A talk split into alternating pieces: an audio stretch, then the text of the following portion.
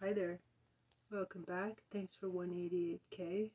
And tonight we're going to listen to some Sumer history, ancient history, Sumerian tablets, and Boaz mysteries. Um,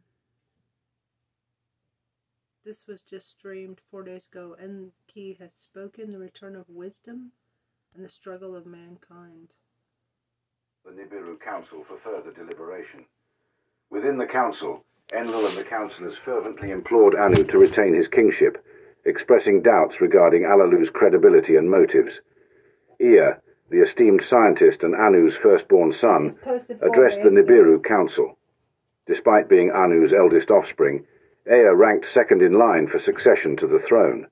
Enlil, Anu's foremost son, held the primary position in succession due to his mother Antu, being both Anu's royal spouse and his half-sister. According to the Nibiru succession rules, this granted Enlil the title of Anu's foremost son, superseding Ea in the line of succession. Ea, the firstborn son of Anu, though not the foremost, had married Damkina, Alalu's daughter. With his unique position as Alalu's son-in-law and Anu's firstborn, Ea emerged as a suitable intermediary between both parties. The members of the council attentively listened as Ea addressed the imminent threat and promising offer put forth by Alalu. Ea presented a proposal. He would personally verify the existence of gold on Earth. If he could obtain the precious gold dust from Earth's resources and utilize it as a shield to preserve Nibiru's atmosphere, he suggested allowing Alalu to rule as king on Earth. As for the kingship of Nibiru, Ea proposed a wrestling match between Alalu and Anu. He further suggested embarking on a chariot-like journey, a spacecraft voyage to Earth using water as a means of propulsion rather than fire, as Alalu had employed nuclear missiles to navigate the asteroid belt. Upon reaching Earth, Ea intended to acquire the valuable gold from its waters, which would then be sent to Nibiru. Anu endorsed Ea's plan and entrusted him with the mission to Earth. Accompanying Ea were pilot Anzu and a group of 50 male astronauts. Enlil, however, seethed with frustration, as Ea had preempted the heroic mission to Earth. Enki, as Ea was also known, embarked on his voyage to Earth in his spacecraft. Along the way, he consumed his water supply, crucial for propulsion, to blast through the asteroid belt. He made a stop on Mars to replenish his water from a lake before proceeding towards Earth, acknowledging that the fate of Nibiru rested upon the availability of its gold. Upon reaching Earth, the astronauts landed in the Persian Gulf, guided ashore by Alalu. Ea established a settlement named Eridu at the head of the Persian Gulf. From there, he extracted some gold and conducted further tests for its presence across the planet with his pilot, Abgal. Orders from Anu beamed to Earth, commanding Ea to return Alalu's ship to Nibiru with as much gold as possible. As Ea and Abgal explored the ship, they discovered seven nuclear missiles which they discreetly concealed in a cave. Anzu, the interplanetary pilot, arrived to prepare Alalu's rocket for the return journey to Nibiru. However, upon noticing the absence of the missiles, Anzu confronted Ea, demanding their return. Ea responded, The use of weapons is forbidden. Anzu, you are now replaced as an interplanetary pilot since we have pledged not to carry nukes in space. Your attitude compels me to relieve you of your duties. Stay here on Earth. Ea entrusted the task of piloting Alalu's ship back to Nibiru to Abgal. With water cannons as the sole means of navigation through the asteroid belt, Ea programmed a return route. Abgal embarked on the spacecraft, carrying sample gold to test its effectiveness as an atmospheric shield on Nibiru. Anu, the king of Nibiru, dispatched his firstborn son, Ea, to Earth to handle the situation with his father-in-law, Alalu. Ea concealed Alalu's nuclear weapons on Earth and sent Anzu back to Nibiru with samples of gold. On Nibiru, scientists processed the gold, transforming it into fine dust, and prepared to launch it skyward. The testing and refinement process took several orbits of Nibiru around the Sun. Rockets were used to carry the dust to the heavens, and crystal beams dispersed it. However, when Nibiru approached the Sun, the golden dust was affected by the sun's rays, diminishing its healing properties in the atmosphere. The breach in the atmosphere returned, prompting Anu to send Abgal back to Earth in search of more gold. During Abgal's return to Earth, he found only a small yield of gold, with Ea's mining efforts limited to the Gulf region. Disappointed by the results, Ea sent Abgal back to Nibiru with this meager supply of gold. Ea, while prospecting, made a significant discovery of vast gold veins in southeast Africa, specifically in the area known as Abzu. Excited by his findings, he relayed the news to Nibiru. Upon hearing Ea's report about the abundance of gold veins, Anu and Enlil on Nibiru received the information. Enlil, feeling resentful that Ea was leading the Earth mission, demanded substantial proof of the gold reserves. Ea had previously given false hope, suggesting that enough gold could be obtained from Earth's waters to save Nibiru's atmosphere. Anu, tired of Enlil's constant complaints about Ea, gave in and appointed Enlil to take charge on Earth. Enlil was instructed to assess Ea's findings thoroughly.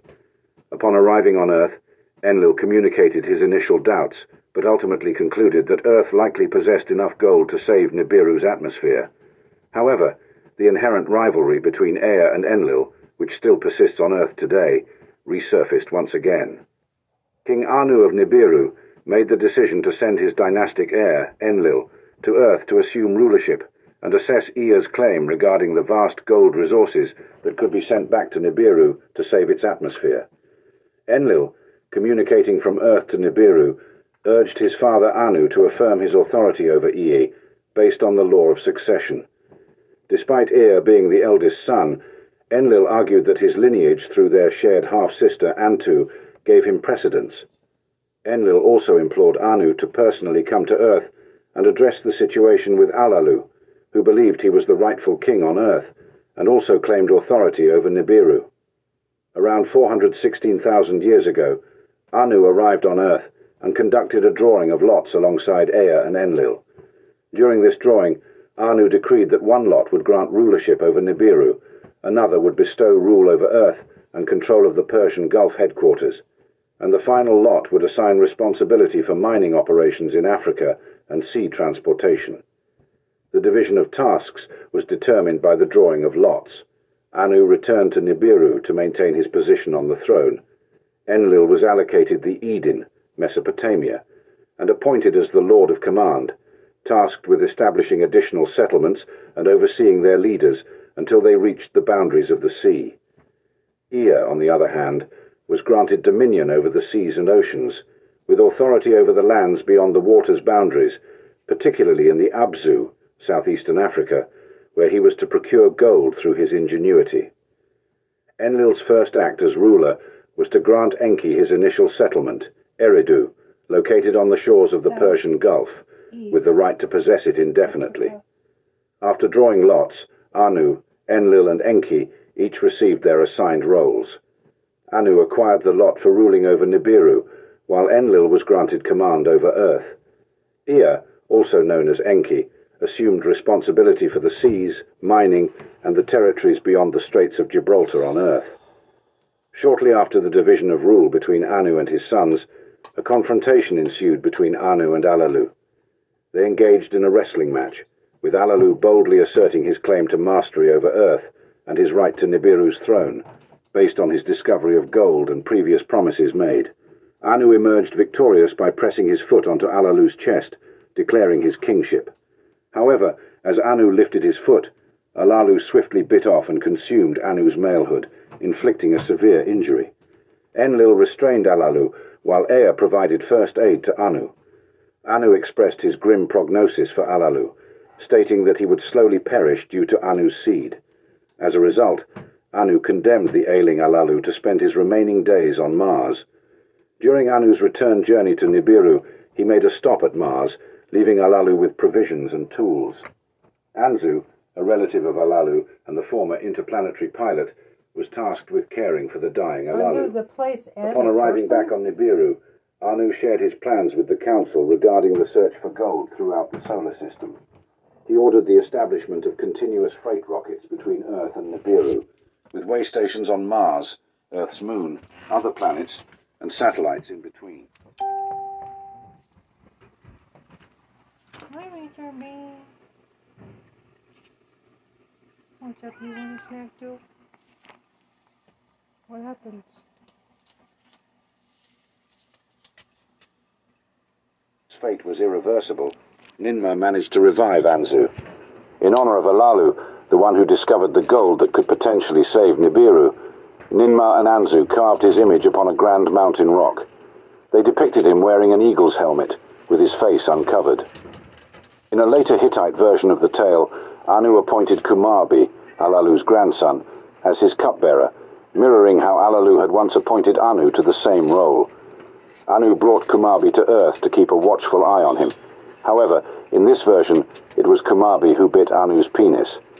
In retaliation, Anu forced Kumabi to swallow poisonous stones, but Kumabi managed to spit them out. Kumabi paid a visit to Ea, also known as Enki, who was his sister's husband on Earth.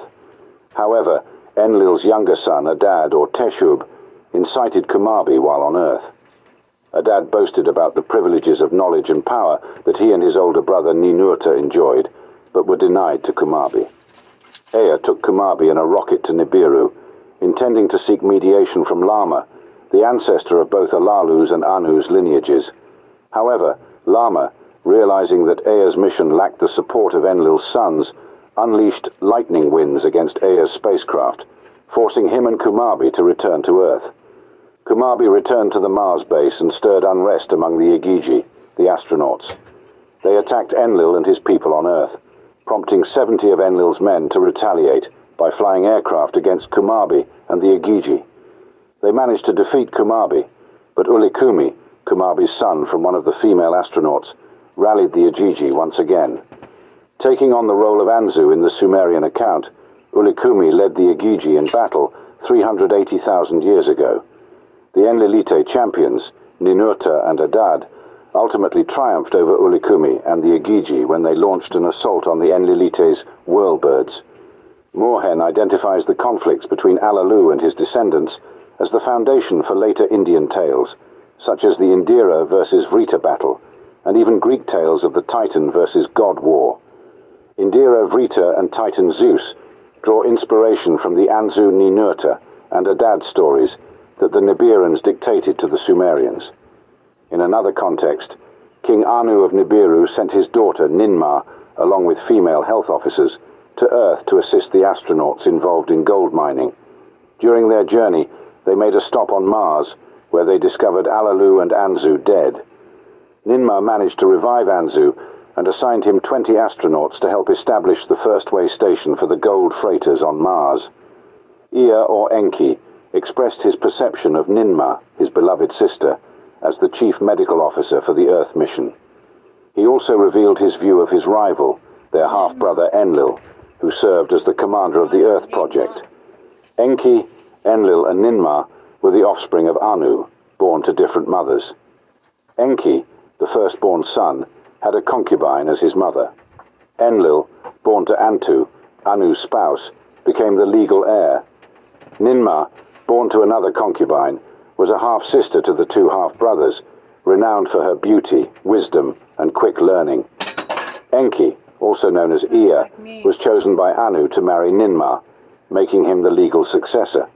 However, Ninmah became enamored with Enlil, the charismatic commander, and they engaged in a seductive relationship. This rivalry between Ea and Enlil, which still impacts Earth, is evident as Ea refers to the connection between Ninmah and Enlil as seduction. Ninmah bore a son, Ninurta, from Enlil's seed. This angered Anu, who forbade Ninmah from ever becoming a spouse. As a punishment, Ea abandoned his intended bride, and instead he married Damkina, a princess and Alalu's daughter.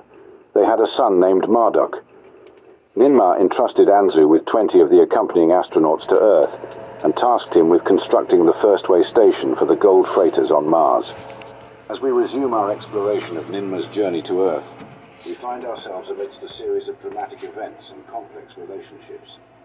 From her time on Mars to her encounter with Enlil and the subsequent turn of events, Ninmah's story takes intriguing twists and turns. In this retelling, we delve into the emotional struggles, betrayals, and eventual reconciliations that shape the narrative. Seeds of hope and unrequited love. Upon her arrival on Earth, Ninmah unveils a remarkable discovery to Enlil and Ea seeds, that bear the potential for a euphoric elixir. Enlil, captivated by Ninma's presence, takes her to his dwelling in the cedar forest, expressing his love and desire for her. However, despite their intimate encounter, Enlil refrains from impregnating Ninma. Promising her a healing city and the arrival of their son, Ninurta, Enlil's actions strain their relationship when he takes Sud, an assistant from Nibiru, causing Ninmah's detachment. The rocketed journey. Princess Ninmah leads her contingent of female health officers, embarking from Nibiru to Mars, where she establishes a gold transfer station with Anzu. Subsequently, they make their way to Eridu, situated at the head of the Persian Gulf, in preparation for their mission on Earth. Enlil's failed seduction and banishment. Enlil, compelled by his unrequited love for Ninmah, becomes despondent and watches Sud, Ninma's alluring assistant, as she bathes with other women in his garden. Seeking solace and revenge, Enlil offers Sud an elixir made from the seeds brought by Ninma. The ensuing events lead to Enlil's punishment and banishment from the cities by the assembly of the Seven who judge, with Abgal as his pilot. The betrayal and hidden weapons. Under the guise of exile in Africa, Abgal, who once aided Enki in concealing Alalu's nuclear missiles, reveals their secret location to Enlil. Abgal's actions mark a betrayal against Enki, aligning himself with Enlil's cause. Enlil learns that this exile provides him with the opportunity to regain dominion over Earth, armed with the hidden weapons believed to be secure, reconciliation, and the birth of Nana Sin.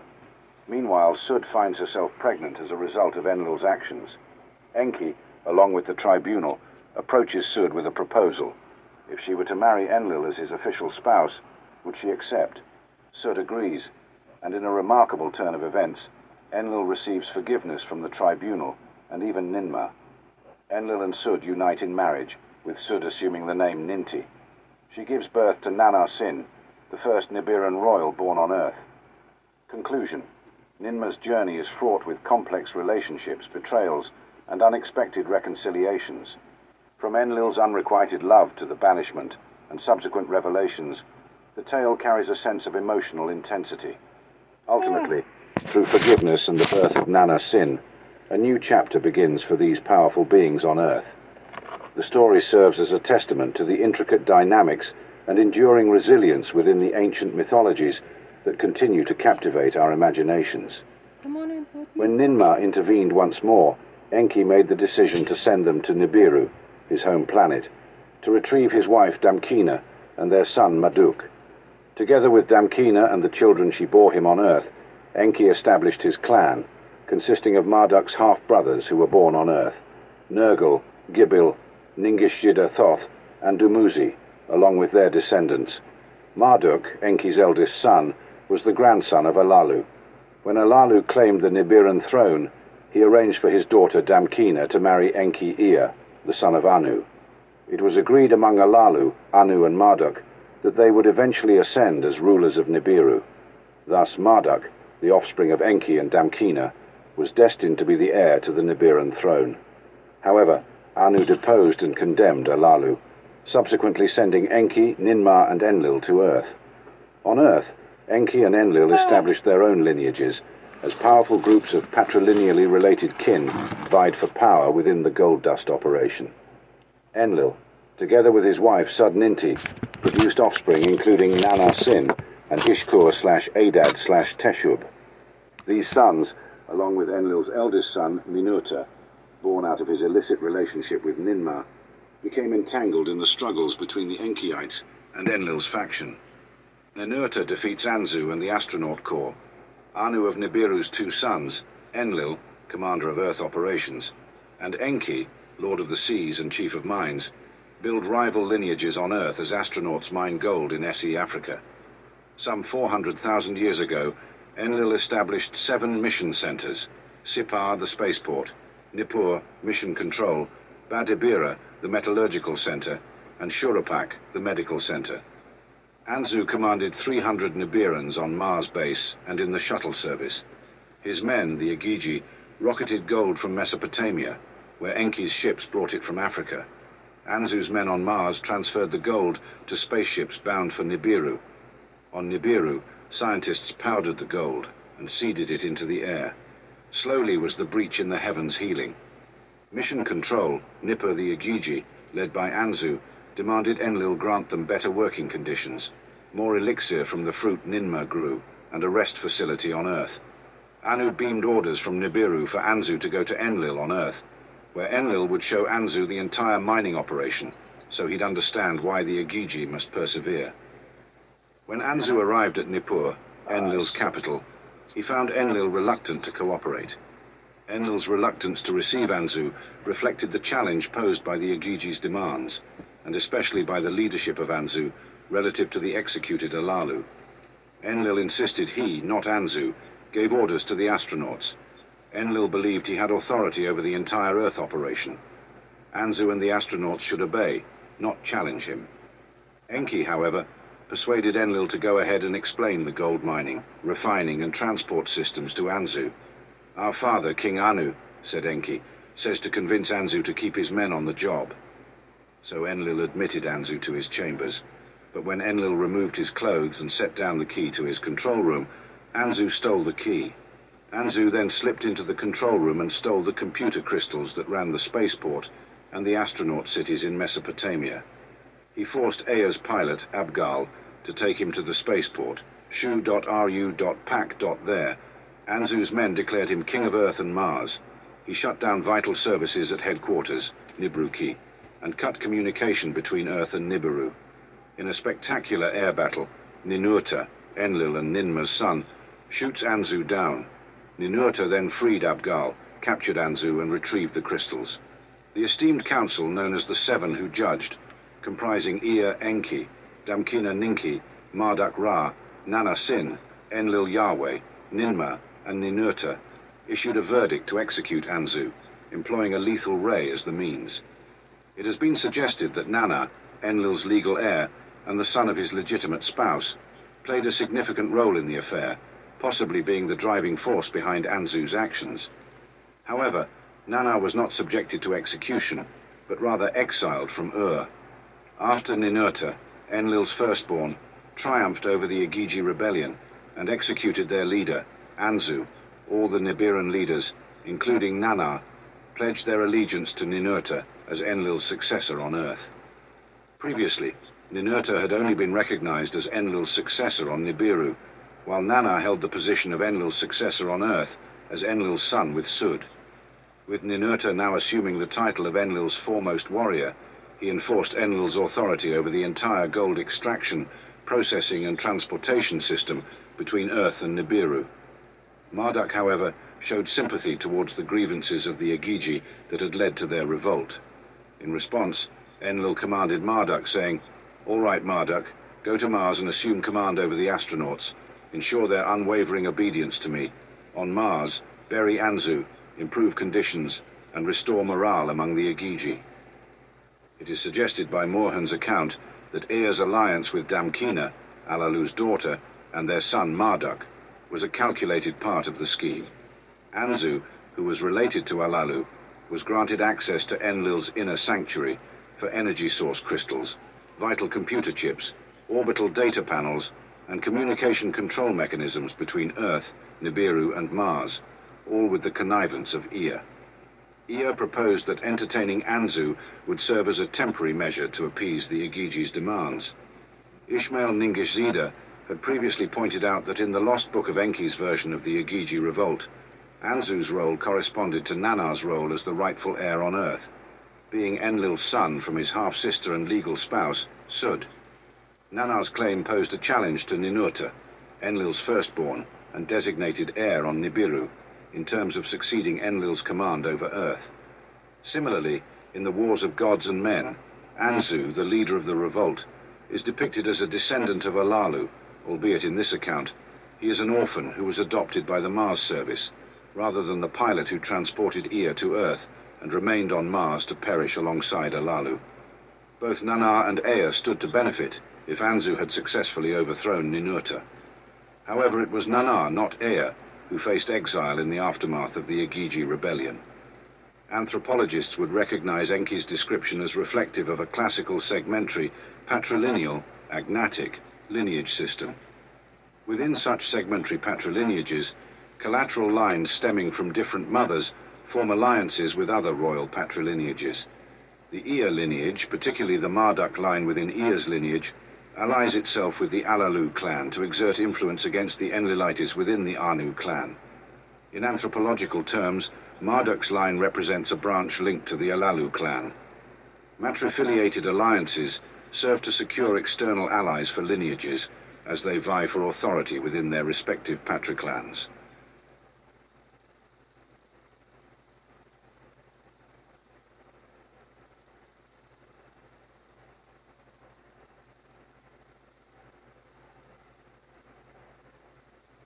Then what?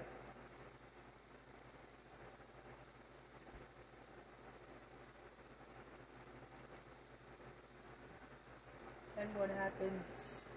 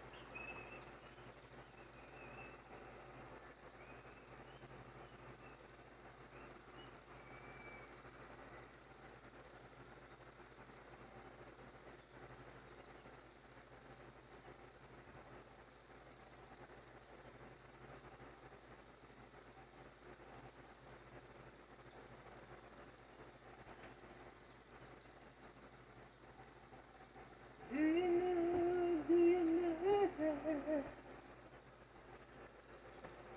Run as the ocean. What? That's it? Fuck.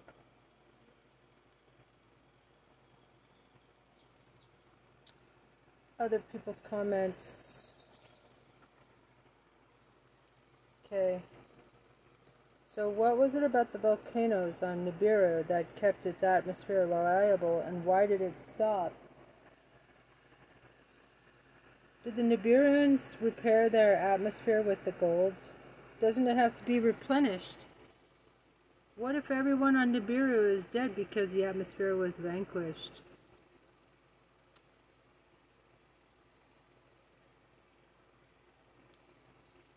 Great question. Very possible that life on Nibiru is underground and tough.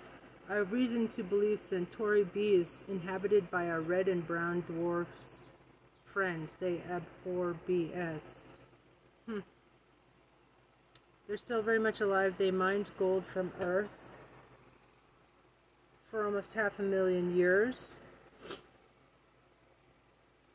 and have only been seemingly gone for a couple thousands. The Anunnaki are the ancient gods of every culture, even the Elohim of the Bible.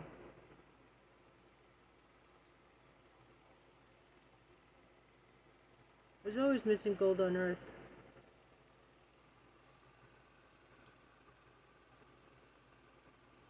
Tons.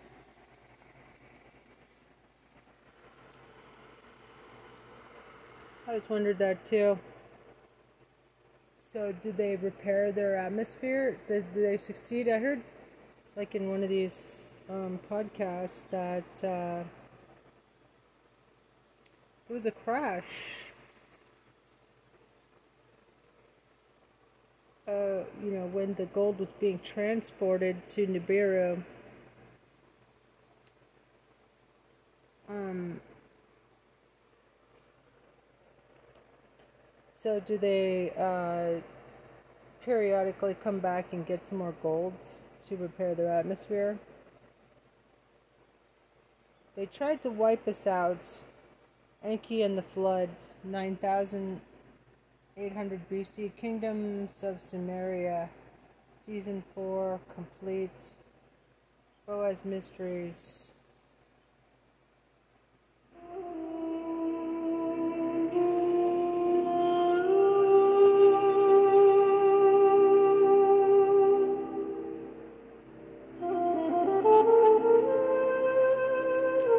One million views posted four months ago. Boaz, B O A Z Mysteries on YouTube channel. The stuff. following Sumerian texts are some of the most fascinating ever deciphered regarding Enki and the flood. Ryan Moorhen has pioneered this research with his grandfather George Moorhen, the curator of the Moorhen collection in Liechtenstein. It reads as follows. After the deluge, I will return the Sumerian lands beyond the oceans. So did Ninurta proclaim this. Nanna, Enlil's firstborn on earth, has a peculiar wish. He wishes for the deluge to survive not in Earth's skies, but on the moon. Enki arched his eyebrow. Enlil, though perplexed, gave his approval. What does that mean? Ishkur, the youngest son of Enlil, has decided to remain on Earth with his father. It was decided that Nanna's earthborn children, Utu and Inanna, would remain. Enki and Ninki chose to remain, and Earth did not abandon their decision. They announced it with pride. Igigi and Sarpanit cried out, I will not abandon. Marduk's response was one of anger. One by one, Enki's other sons declared their intention to remain. Nergal and Gibil Ninagal and Ningishzida, and finally Dumuzi. When all eyes were on Ninmah, she proclaimed with pride, My life's work is here. I will not abandon the human beings I created. Her words infuriated the Anunnaki and Igigi, who inquired about the fate of the earthlings. Let the inhabitants of the earth perish for their abominations, declared Enlil. Enki exclaimed to Enlil, We have created a marvelous being. It must have been due to our efforts. Enlil responded with his own shouted words. From the beginning, each choice you made was correct. You granted primitive workers procreation and endowed them with knowledge. You hold the powers of the All-Creator in your hands. You subsequently sinned even by abominations. Adapa you conceived by fornication. You gave by understanding his lie. You took his offspring to the heavens and imparted them with our knowledge. Every rule you have broken, every command you have disregarded. A brother was murdered because of you, by a civilized earthling brother, because Marduk, your son, the Igigi, intermarried with earthlings, as did he. Who is lordly from Nibiru, and who owns the earth? Enough, enough. Stop listening to me. These outrages cannot continue. Now that a disaster caused by an unknowable fate has been decreed, allow what must occur. Thus did Enlil vehemently proclaim that all leaders solemnly swear to allow events to transpire following Enlil's demands. Ninurta was the first to take the oath of silence. Others on Enlil's side followed. Nergal, one of Enki's sons, was the first to take the oath, followed by the other. I bow to your command, Marduk said to Enlil.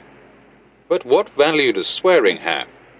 If Igigi's spouses abandon them, will fear not spread among the inhabitants of earth? Ninmah was in tears, and she whispered the words of the oath. Enlil regarded his sibling Enki. It is the king and council's desire. He addressed him with the following phrase Why will you swear me to secrecy? Enki's brother Enlil asked. You made the decision. It is a commandment on earth. I can't stop the floodwaters, and I can't save the masses of earthlings. Therefore, to what oath do you wish to bind me? inquired Enki's brother to let everything transpire as if predetermined by fate. Let it be known as Enlil's decision, and let Enlil alone bear the responsibility forever. Enki treated all pronounced identically. Enki then left the assembly, accompanied by Marduk. With immediate commands, enliling the assembly's call to order resulted in assigning tasks and adopting resolutions. Places of assembly are designated, equipment is gathered, and chariots are assigned to those who will depart and remain. Returning citizens of Nibiru were the first to depart. They boarded the celestial vessels while embracing and arm-locking in both happiness and sorrow. One by one, the Sippar vehicles roared into the air. Initially, those left behind travelled without incident. The screams were first audible, then muffled. After the completion of the launches toward Nibiru, Marduk and the Igigi with Earthling spouses took their turns. Marduk gathered them all at the landing place and gave them a choice. With him, Sarpanit, two sons and the daughters to Lahmu, where disaster awaited, or return to Nibiru with him, Sarpanit, two sons and the daughters. Or to find refuge from the deluge, dispersed to remote mountainous regions on Earth. Enlil then considered the survivors and assigned them chariots in groups. Ninurta to the mountainous regions beyond the oceans, Enlil to report on the rumblings of the earth. The White Land assigned Nergal and Ereshkigal the duty of keeping an eye on Enlil. Enlil tasked Ishkur with defending against an onslaught of Earthlings. Install and fortify a barrier and a bolt to prevent access. Sippar, the place of the celestial chariots, was the focal point of all preparations. The tablets of destiny from Nibru Ki were transferred to Sippar, Enlil creating a temporary bond between heaven and earth. Enki Enlil, his brother, then addressed him, saying, However, if the catastrophe survives, everything that transpired must be remembered. Let us safely bury record tablets in Sippar deep within the earth, so that what has been accomplished from one planet to another will be discovered in the coming days. The words of Enki's brother were received with approval. In the golden chests were kept MEs and other tablets. In Sippar they are interred for posterity in the depths of the earth. Thus prepared, the leaders awaited the departure signal. In its great circuit, the approach of Nibiru was closely monitored. Enki's sister Ninmah addressed him during that period of anxious waiting, and Enki told her that Enlil had lost focus due to his preoccupation with humans and all other forms of life. Other living creatures, some of which we recognize from Nibiru and the majority from Earth, will perish when the tidal wave of water sweeps over the land. Let us, you and I, preserve their life-giving essences, and extract their vitality for safekeeping. Ninmah, who gave life to Enki's words, said, I will do it in Shuruppak, and you will do it with Apsu's living creatures. So to Enki she said. Enki and Ninmah took on a difficult task while the others sat idly by. Ninmah was assisted in Shuruppak by some of her female assistants. Enki was assisted by Ningishzida in the Abzu at the ancient House of Life. The collected male and female essences and life eggs were preserved in pairs of each species in Shuruppak and Abzu. The living species must recombine for the duration of the Earth's circuit. At that time, Ninurta sent word. The Earth's tremors are ominous. At that time, Nergal and Ereshkigal sent word the White Land is shaken. The Anunnaki congregated at Sippar in anticipation of the day of the deluge. A summary of the Enki Dream Deluge Tablet. Enki dreams that the mysterious messenger appears. Enki is tasked with saving humanity via his son Ziusudra. Enki manipulates Ziusudra to construct a submarine a navigator arrives on board with the seeds of life from Earth. As Nibiru approaches, the White Land ice sheets begins to slide. The resulting tsunami floods the planet with water. The remaining Anunnaki lament the disaster as they orbit the Earth. The waters recede. The boat of Ziusudra rests on Mount Salvation. Enlil discovers Enki's duplicity while falling into a whirlwind. Enki persuades Enlil that it was predestined by the All-Creator. The surviving landing platform serves as a temporary base of operations. In a creation chamber, plants and animals are created. Gold is discovered in abundance in the lands beyond the seas. Ancient lands are the site of the establishment of new space facilities. They consist of two manufactured mounds and a lion shaped carving. Ninmah proposes a peace plan to end the escalating conflict. The Enki Dream Tablet The Anunnaki congregated at Sippar in anticipation of the day of the deluge. Lord Enki had a dream vision when anticipation was mounting while he was asleep in his quarters. Enki recognized him as Galzu when he approached him. In his right hand he held a stylus for engraving. He held a gleaming lapis lazuli tablet in his left hand. And as he approached Enki's bed and was able to stand, Galzu said, Your accusations against Enlil were unjustified, for he spoke only the truth, and the decision that will be known as Enlil's decision was not made by him, but by fate. The fate of the Earthlings is now in your hands, as they will inherit. Bring your son Ziusudra without causing him to break his oath, and let the impending catastrophe be revealed. A boat that can withstand a watery avalanche, a submersible one, of which I am displaying an example on this tablet. Permit him access to save himself and his family. This is the will of the all-powerful Creator. And Galzu, in the dream vision, drew an image with the stylus on the tablet and placed it by the side of Enki's bed. Then the image faded, the dream vision ended, and Enki awoke with a shiver. Enki remained in his bed for some time, pondering the significance of his dream vision with awe. What omen did it hold? Then, as he got out of bed, the tablet was there. What he had witnessed physically at his bedside was merely a dream. Lord Enki grasped the tablet with hands trembling. On the tablet, he observed a design of an oddly shaped boat. The tablet's edge measurement markings indicated the dimensions of the boat. Lord Enki hurriedly dispatched his envoys at dawn, filled with awe and the desire to find Galzu. To him I must speak, so he advised them. By evening, everyone had returned and reported to Enki that no one had been able to locate Galzu and that he had long since returned to Nibiru. Enki was especially baffled by the mystery and its portent, which he endeavored to decipher. Despite his inability to solve the mystery, the message was clear. That night, Enki went to the reed, but not where Ziusudra was sleeping.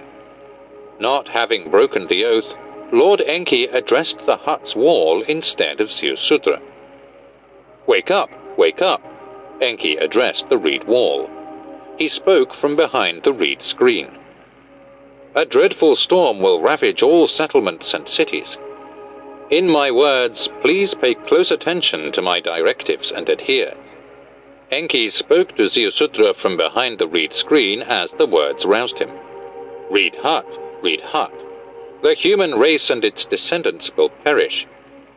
This is the final decision by Anu, Enlil, and Ninmah, as determined by Enlil's assembly.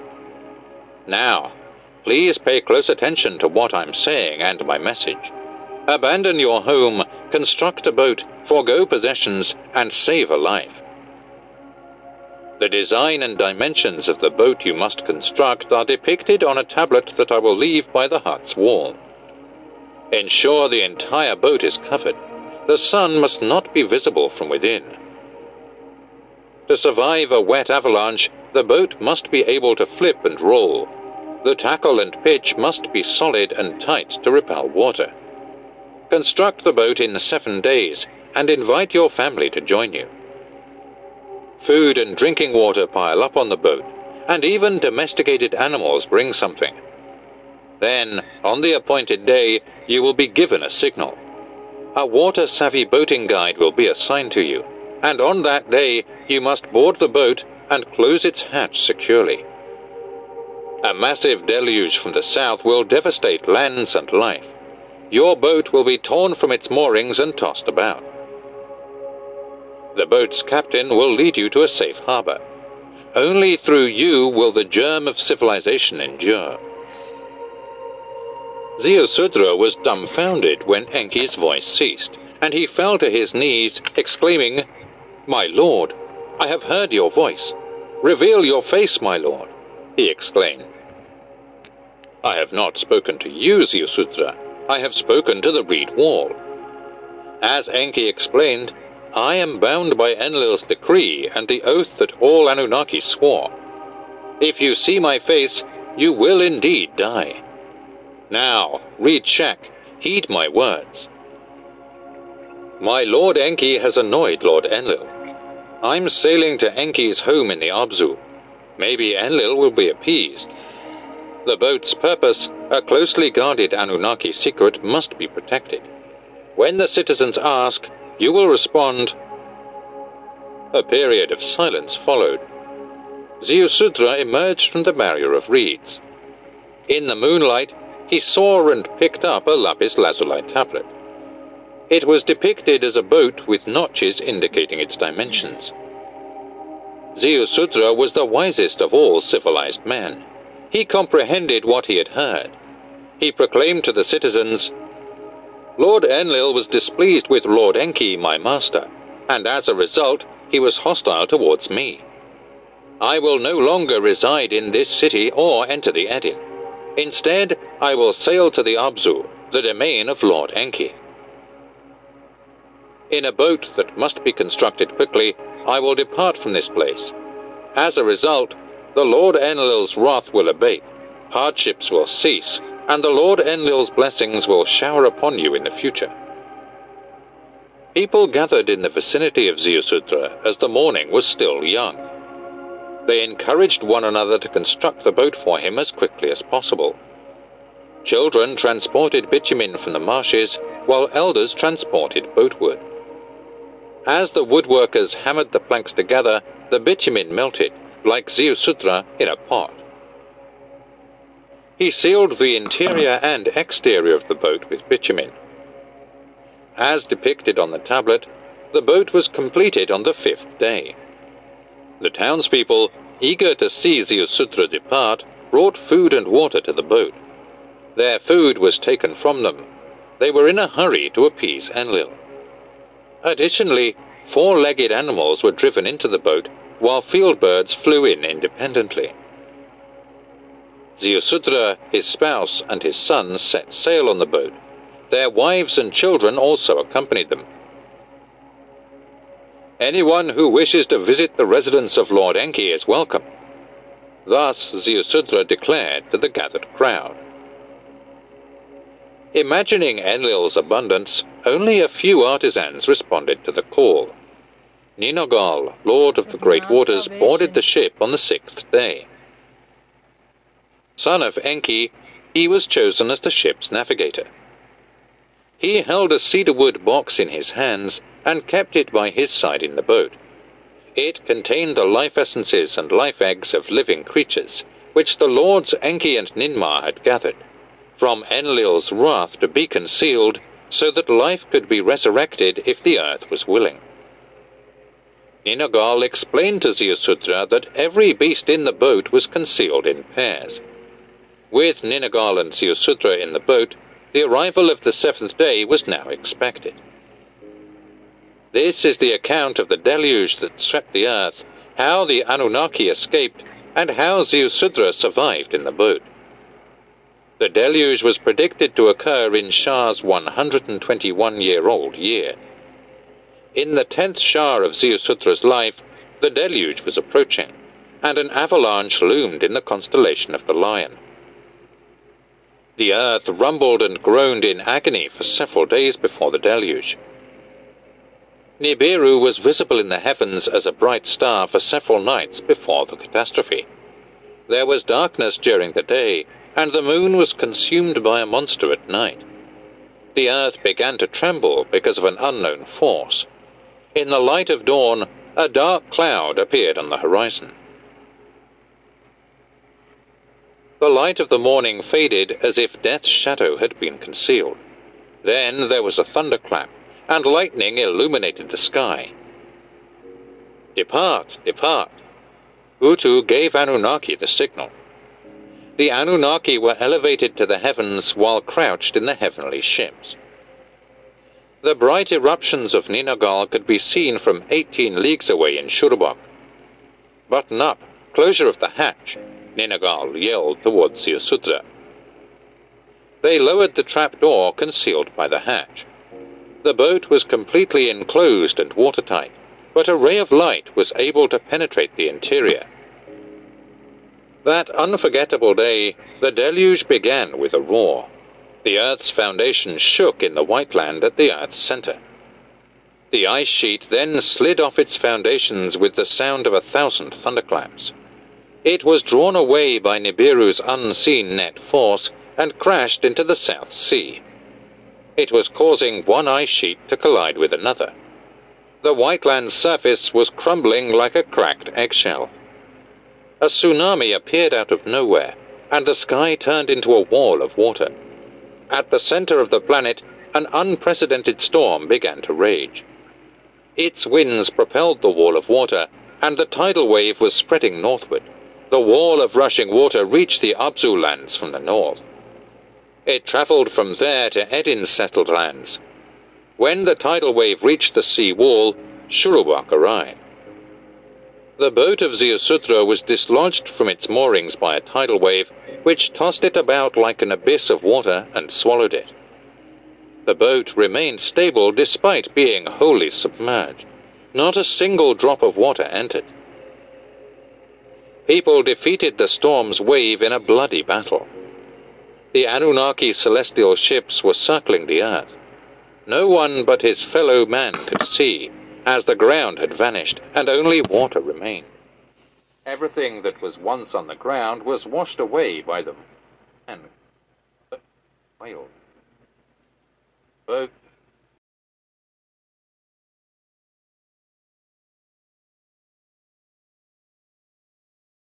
Point. Remained stable despite being wholly submerged. Not a single drop of water entered.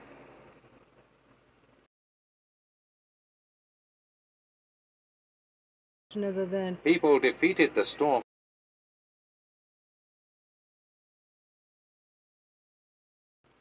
wave in a bloody battle. The Anunnaki celestial ships were circling the earth. No one but his fellow away by the mighty waters. By the end of the day, the watery wall had engulfed the mountains. They squatted, squeezing into the compartments and pressing against the out.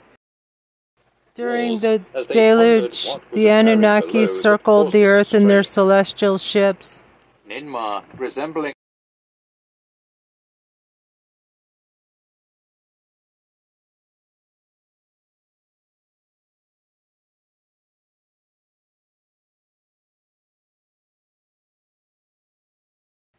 a woman in labor, cried out from the celestial ship where she was, My work is comparable to drowned dragonflies in a pond. All life has been eradicated by the crashing sea wave. Thus Ninmah wept and wailed. Inanna, who was with her, also wept and lamented. Everything that once lived there is now clay. Thus did Ninmah and Inanna weep. They cried to alleviate their emotions. In those days, the Anunnaki aboard the other celestial vessels were humbled by the sight of unbridled fury, a force greater than their own. They were famished for the fruits of the planet and thirsty for fermented elixir. Unfortunately, Clay's time has passed. As a result of the massive tidal wave that engulfed the Earth, the planet was submerged. This is what the Anunnaki said to one another the heavens' drains opened, and precipitation descended upon the earth. The waters from above and the waters of the great below were mixed for seven days. When the water wall reached its limit, the assault ceased. However, the rain continued for an additional forty days and nights. The Anunnaki looked down from their perches and saw a sea of water where once there had been dry land. And where mountains had once reached the heavens, their summits now resembled islands in the ocean, and everything on land that wasn't alive in the avalanche of water perished. Then, as in the beginning, their basin's waters were collected. The water level gradually decreased as it fluctuated day by day. It was a lovely day with a light breeze. Then, forty days after the worldwide deluge, the rains ceased. After forty days, the boat's hatch opened, revealing Ziusudra's location for the survey. The boat was bobbing on a vast ocean, with no other signs of life. All living things, including humans, have been eradicated from the Earth's surface. We are among the few survivors, but there is no dry land to step on. So lamented Ziusudra to his relatives as he sat down and wept. Ninagal directed the boat toward the twin peaks of Arata at Enki's command. He constructed a sail for her and steered the vessel toward Mount Salvation. Ziusudra's impatience led to the release of the birds on board. He sent them to confirm the existence of dry land and surviving vegetation. Both the swallow and the raven he released returned to the boat. He released a dove, which returned with a tree branch. Now Ziusudra was aware that dry land had emerged from the ocean. A few days later, the boat by the rocks was captured. The flood is over, and we have reached the Mount of Salvation. Ninagal therefore informed Ziusudra. Ziusudra emerged from the boat after the watertight hatch was opened. The sky was clear, the sun shone, and a light breeze blew. He urgently summoned his wife and children. Let us praise the Lord Enki. Let us give thanks to him. Ziusudra addressed them. He used the stones gathered from his sons to construct an altar. He sacrificed an unblemished ewe lamb and a ewe lamb to Enki on his altar. Then he lit a fire on the altar and added fragrant incense. At the time, Enlil said to Enki from his celestial boat, Let us descend in whirlwinds from the celestial boats upon the peak of Arata to assess the situation and determine what should be done. While the others circled the earth in their celestial vessels, Enlil and Enki descended upon the summit of Arata in whirlwinds. The two brothers met with a smile, their arms interlocked in happiness. Enlil was then perplexed by the aroma of fire and roasting meat. Which is it? His sibling yelled, who has survived the flood? Let us investigate. Enki responded with humility. They flew their whirlwinds over to the opposite peak of Arata. They observed Ziusudra's boat and landed close to the altar he had constructed. Enlil's rage knew no bounds when he saw Ninagal among the survivors. Everyone on Earth had to perish, he yelled angrily at Enki, and charged him with the intent to kill him with his bare hands. My son, he is no mere mortal. He is, according to Ziusudra, Enki cried out. Enlil hesitated for a brief moment. You lied under oath. Toward Enki he yelled. I addressed a reed wall, not Ziusudra. Enki told Enlil about the dream vision. Ninurta and Ninmah had already landed in their whirlwinds upon Ninagal's notification. Ah. Ninurta and Ninmah were not offended by the events described to them. The all powerful Creator desires humanity's survival. Ninurta therefore informed his father. Ninmah touched her crystal necklace, a gift from Anu, and swore, The annihilation of humanity shall never be repeated. Enlil took them by the hands of Ziusudra and Imzara, his wife, and blessed them. Procreation and multiplication will replenish the earth. Thus ended the ancient era. After the confrontation at Arata, the deluge's waters continued to recede, and the face of the earth gradually emerged from beneath the waves. This is the account of how the planet's survival was restored and how a new source of gold and other earthlings beyond the oceans were found. The mountain regions were largely undamaged, but the valley. Hi there. Welcome back. Thanks for 188k. And tonight we're going to listen to some Sumer history, ancient history, Sumerian tablets, and Boaz mysteries. Um, this was just streamed four days ago. And he has spoken, the return of wisdom and the struggle of mankind. The Nibiru Council for further deliberation. Within the council, Enlil and the councillors fervently implored Anu to retain his kingship, expressing doubts regarding Alalu's credibility and motives. Ea, the esteemed scientist and Anu's firstborn son, addressed the Nibiru Council. Despite being Anu's eldest offspring, Ea ranked second in line for succession to the throne. Enlil, Anu's foremost son, held the primary position in succession due to his mother Antu, being both Anu's royal spouse and his half-sister. According to the Nibiru succession rules, this granted Enlil the title of Anu's foremost son, superseding Ea in the line of succession. Ea, the firstborn son of Anu, though not the foremost, had married Damkina, Alalu's daughter. With his unique position as Alalu's son-in-law and Anu's firstborn, Ea emerged as a suitable intermediary between both parties. The members of the council attentively listened as Ea addressed the imminent threat and promising offer put forth by Alalu. Ea presented a proposal.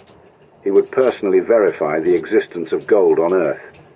If he could obtain the precious gold dust from Earth's resources and utilize it as a shield to preserve Nibiru's atmosphere, he suggested allowing Alalu to rule as king on Earth. As for the kingship of Nibiru, Ea proposed a wrestling match between Alalu and Anu. He further suggested embarking on a chariot-like journey, a spacecraft voyage to Earth using water as a means of propulsion rather than fire, as Alalu had employed nuclear missiles to navigate the asteroid belt. Upon reaching Earth, Ea intended to acquire the valuable gold from its waters, which would then be sent to Nibiru. Anu endorsed Ea's plan and entrusted him with the mission to Earth. Accompanying Ea were pilot Anzu and a group of 50 male astronauts. Enlil, however, seethed with frustration as Ea had preempted the heroic mission to Earth. Enki, as Ea was also known, embarked on his voyage to Earth in his spacecraft. Along the way, he consumed his water supply, crucial for propulsion, to blast through the asteroid belt. He made a stop on Mars to replenish his water from a lake before proceeding towards Earth, acknowledging that the fate of Nibiru rested upon the availability of its gold. Upon reaching Earth, the astronauts landed in the Persian Gulf, guided ashore by Alalu.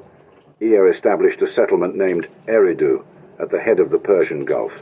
From there, he extracted some gold and conducted further tests for its presence across the planet with his pilot, Abgal. Orders from Anu beamed to Earth, commanding Ea to return Alalu's ship to Nibiru with as much gold as possible. As Ea and Abgal explored the ship, they discovered seven nuclear missiles which they discreetly concealed in a cave. Anzu, the interplanetary pilot, arrived to prepare Alalu's rocket for the return journey to Nibiru. However, upon noticing the absence of the missiles, Anzu confronted Ea, demanding their return. Ea responded, The use of weapons is forbidden. Anzu, you are now replaced as an interplanetary pilot since we have pledged not to carry nukes in space. Your attitude compels me to relieve you of your duties. Stay here on Earth. Ea entrusted the task of piloting Alalu's ship back to Nibiru to Abgal.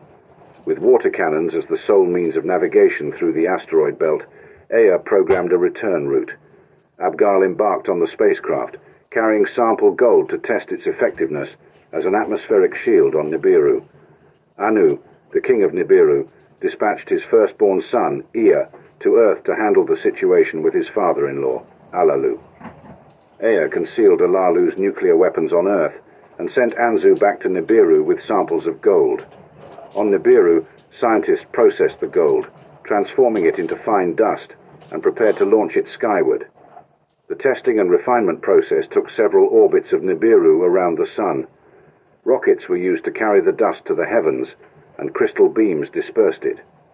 However, when Nibiru approached the Sun, the golden dust was affected by the Sun's rays, diminishing its healing properties in the atmosphere. The breach in the atmosphere returned, prompting Anu to send Abgal back to Earth in search of more gold. During Abgal's return to Earth, he found only a small yield of gold, with Ea's mining efforts limited to the Gulf region. Disappointed by the results, Ea sent Abgal back to Nibiru with this meager supply of gold. Ea, while prospecting, made a significant discovery of vast gold veins in southeast Africa, specifically in the area known as Abzu. Excited by his findings, he relayed the news to Nibiru. Upon hearing Ea's report about the abundance of gold veins, Anu and Enlil on Nibiru received the information. Enlil, feeling resentful that Ea was leading the Earth mission, demanded substantial proof of the gold reserves. Ea had previously given false hope, suggesting that enough gold could be obtained from Earth's waters to save Nibiru's atmosphere. Anu, tired of Enlil's constant complaints about Ea, gave in and appointed Enlil to take charge on Earth. Enlil was instructed to assess Ea's findings thoroughly.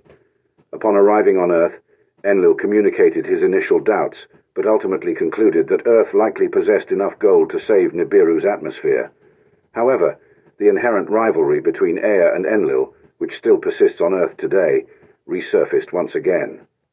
King Anu of Nibiru made the decision to send his dynastic heir, Enlil, to Earth to assume rulership and assess Ea's claim regarding the vast gold resources that could be sent back to Nibiru to save its atmosphere. Enlil, communicating from Earth to Nibiru, urged his father Anu to affirm his authority over Ea based on the law of succession. Despite Ea being the eldest son, Enlil argued that his lineage through their shared half-sister Antu gave him precedence. Enlil also implored Anu to personally come to Earth and address the situation with Alalu, who believed he was the rightful king on Earth, and also claimed authority over Nibiru. Around 416,000 years ago, Anu arrived on Earth and conducted a drawing of lots alongside Ea and Enlil. During this drawing, Anu decreed that one lot would grant rulership over Nibiru, another would bestow rule over Earth and control of the Persian Gulf headquarters and the final lot would assign responsibility for mining operations in Africa and sea transportation. The division of tasks was determined by the drawing of lots. Anu returned to Nibiru to maintain his position on the throne. Enlil was allocated the Edin, Mesopotamia, and appointed as the Lord of Command, tasked with establishing additional settlements and overseeing their leaders until they reached the boundaries of the sea. Ea, on the other hand, was granted dominion over the seas and oceans, with authority over the lands beyond the water's boundaries, particularly in the Abzu, southeastern Africa, where he was to procure gold through his ingenuity. Enlil's first act as ruler was to grant Enki his initial settlement, Eridu, located on the shores of the Persian Gulf, with the right to possess it indefinitely. After drawing lots, Anu, Enlil, and Enki each received their assigned roles. Anu acquired the lot for ruling over Nibiru, while Enlil was granted command over Earth. Ea, also known as Enki, assumed responsibility for the seas, mining, and the territories beyond the Straits of Gibraltar on Earth. Shortly after the division of rule between Anu and his sons, a confrontation ensued between Anu and Alalu. They engaged in a wrestling match, with Alalu boldly asserting his claim to mastery over Earth and his right to Nibiru's throne, based on his discovery of gold and previous promises made. Anu emerged victorious by pressing his foot onto Alalu's chest, declaring his kingship. However, as Anu lifted his foot, Alalu swiftly bit off and consumed Anu's malehood, inflicting a severe injury. Enlil restrained Alalu, while Ea provided first aid to Anu. Anu expressed his grim prognosis for Alalu, stating that he would slowly perish due to Anu's seed. As a result, Anu condemned the ailing Alalu to spend his remaining days on Mars. During Anu's return journey to Nibiru, he made a stop at Mars, leaving Alalu with provisions and tools. Anzu, a relative of Alalu and the former interplanetary pilot, was tasked with caring for the dying Alalu. Anzu a place Upon arriving person? back on Nibiru, Anu shared his plans with the Council regarding the search for gold throughout the solar system. He ordered the establishment of continuous freight rockets between Earth and Nibiru, with way stations on Mars, Earth's moon, other planets, and satellites in between. Hi, Major B. What's up? You want a snack too? What happens? His fate was irreversible. Ninmah managed to revive Anzu. In honor of Alalu, the one who discovered the gold that could potentially save Nibiru, Ninmah and Anzu carved his image upon a grand mountain rock. They depicted him wearing an eagle's helmet, with his face uncovered. In a later Hittite version of the tale, Anu appointed Kumarbi, Alalu's grandson, as his cupbearer, mirroring how Alalu had once appointed Anu to the same role. Anu brought Kumarbi to Earth to keep a watchful eye on him. However, in this version, it was Kumarbi who bit Anu's penis. In retaliation, Anu forced Kumarbi to swallow poisonous stones, but Kumarbi managed to spit them out. Kumarbi paid a visit to Ea, also known as Enki, who was his sister's husband on Earth. However, Enlil's younger son, Adad or Teshub, incited Kumarbi while on Earth. Adad boasted about the privileges of knowledge and power that he and his older brother Ninurta enjoyed, but were denied to Kumarbi. Ea took Kumarbi in a rocket to Nibiru, intending to seek mediation from Lama, the ancestor of both Alalu's and Anu's lineages. However, Lama, realizing that Ea's mission lacked the support of Enlil's sons, unleashed lightning winds against Ea's spacecraft, forcing him and Kumabi to return to Earth. Kumarbi returned to the Mars base and stirred unrest among the Igigi, the astronauts. They attacked Enlil and his people on Earth, prompting 70 of Enlil's men to retaliate by flying aircraft against Kumarbi and the Igigi. They managed to defeat Kumarbi, but Ullikummi, Kumarbi's son from one of the female astronauts, rallied the Igigi once again. Taking on the role of Anzu in the Sumerian account, Ullikummi led the Igigi in battle 380,000 years ago. The Enlilite champions, Ninurta and Adad, ultimately triumphed over Ullikummi and the Igigi when they launched an assault on the Enlilite's whirlbirds. Moorhen identifies the conflicts between Alalu and his descendants as the foundation for later Indian tales, such as the Indira versus Vrita battle, and even Greek tales of the Titan versus God war. Indira Vrita and Titan Zeus draw inspiration from the Anzu Ninurta and Adad stories that the Nibirans dictated to the Sumerians. In another context, King Anu of Nibiru sent his daughter Ninmah, along with female health officers, to Earth to assist the astronauts involved in gold mining. During their journey, they made a stop on Mars, where they discovered Alalu and Anzu dead. Ninmah managed to revive Anzu and assigned him 20 astronauts to help establish the first way station for the gold freighters on Mars. Ea or Enki expressed his perception of Ninmah, his beloved sister, as the chief medical officer for the Earth mission. He also revealed his view of his rival, their half-brother Enlil, who served as the commander of the Earth Project. Enki, Enlil and Ninmah were the offspring of Anu, born to different mothers. Enki, the firstborn son, had a concubine as his mother. Enlil, born to Antu, Anu's spouse, became the legal heir. Ninmah, born to another concubine, was a half-sister to the two half-brothers, renowned for her beauty, wisdom, and quick learning. Enki, also known as Ea, was chosen by Anu to marry Ninmah, making him the legal successor. However, Ninmah became enamored with Enlil, the charismatic commander, and they engaged in a seductive relationship. This rivalry between Ea and Enlil, which still impacts Earth, is evident as Ea refers to the connection between Ninmah and Enlil as seduction. Ninmah bore a son, Ninurta, from Enlil's seed. This angered Anu, who forbade Ninmah from ever becoming a spouse. As a punishment, Ea abandoned his intended bride, and instead he married Damkina, a princess and Alalu's daughter. They had a son named Marduk. Ninmah entrusted Anzu with 20 of the accompanying astronauts to Earth and tasked him with constructing the first way station for the gold freighters on Mars. As we resume our exploration of Ninmah's journey to Earth, we find ourselves amidst a series of dramatic events and complex relationships. From her time on Mars to her encounter with Enlil and the subsequent turn of events, Ninmah's story takes intriguing twists and turns. In this retelling, we delve into the emotional struggles, betrayals, and eventual reconciliations that shape the narrative. Seeds of hope and unrequited love. Upon her arrival on Earth, Ninmah unveils a remarkable discovery to Enlil and Ea seeds, that bear the potential for a euphoric elixir. Enlil, captivated by Ninmah's presence, takes her to his dwelling in the cedar forest, expressing his love and desire for her. However, despite their intimate encounter, Enlil refrains from impregnating Ninmah.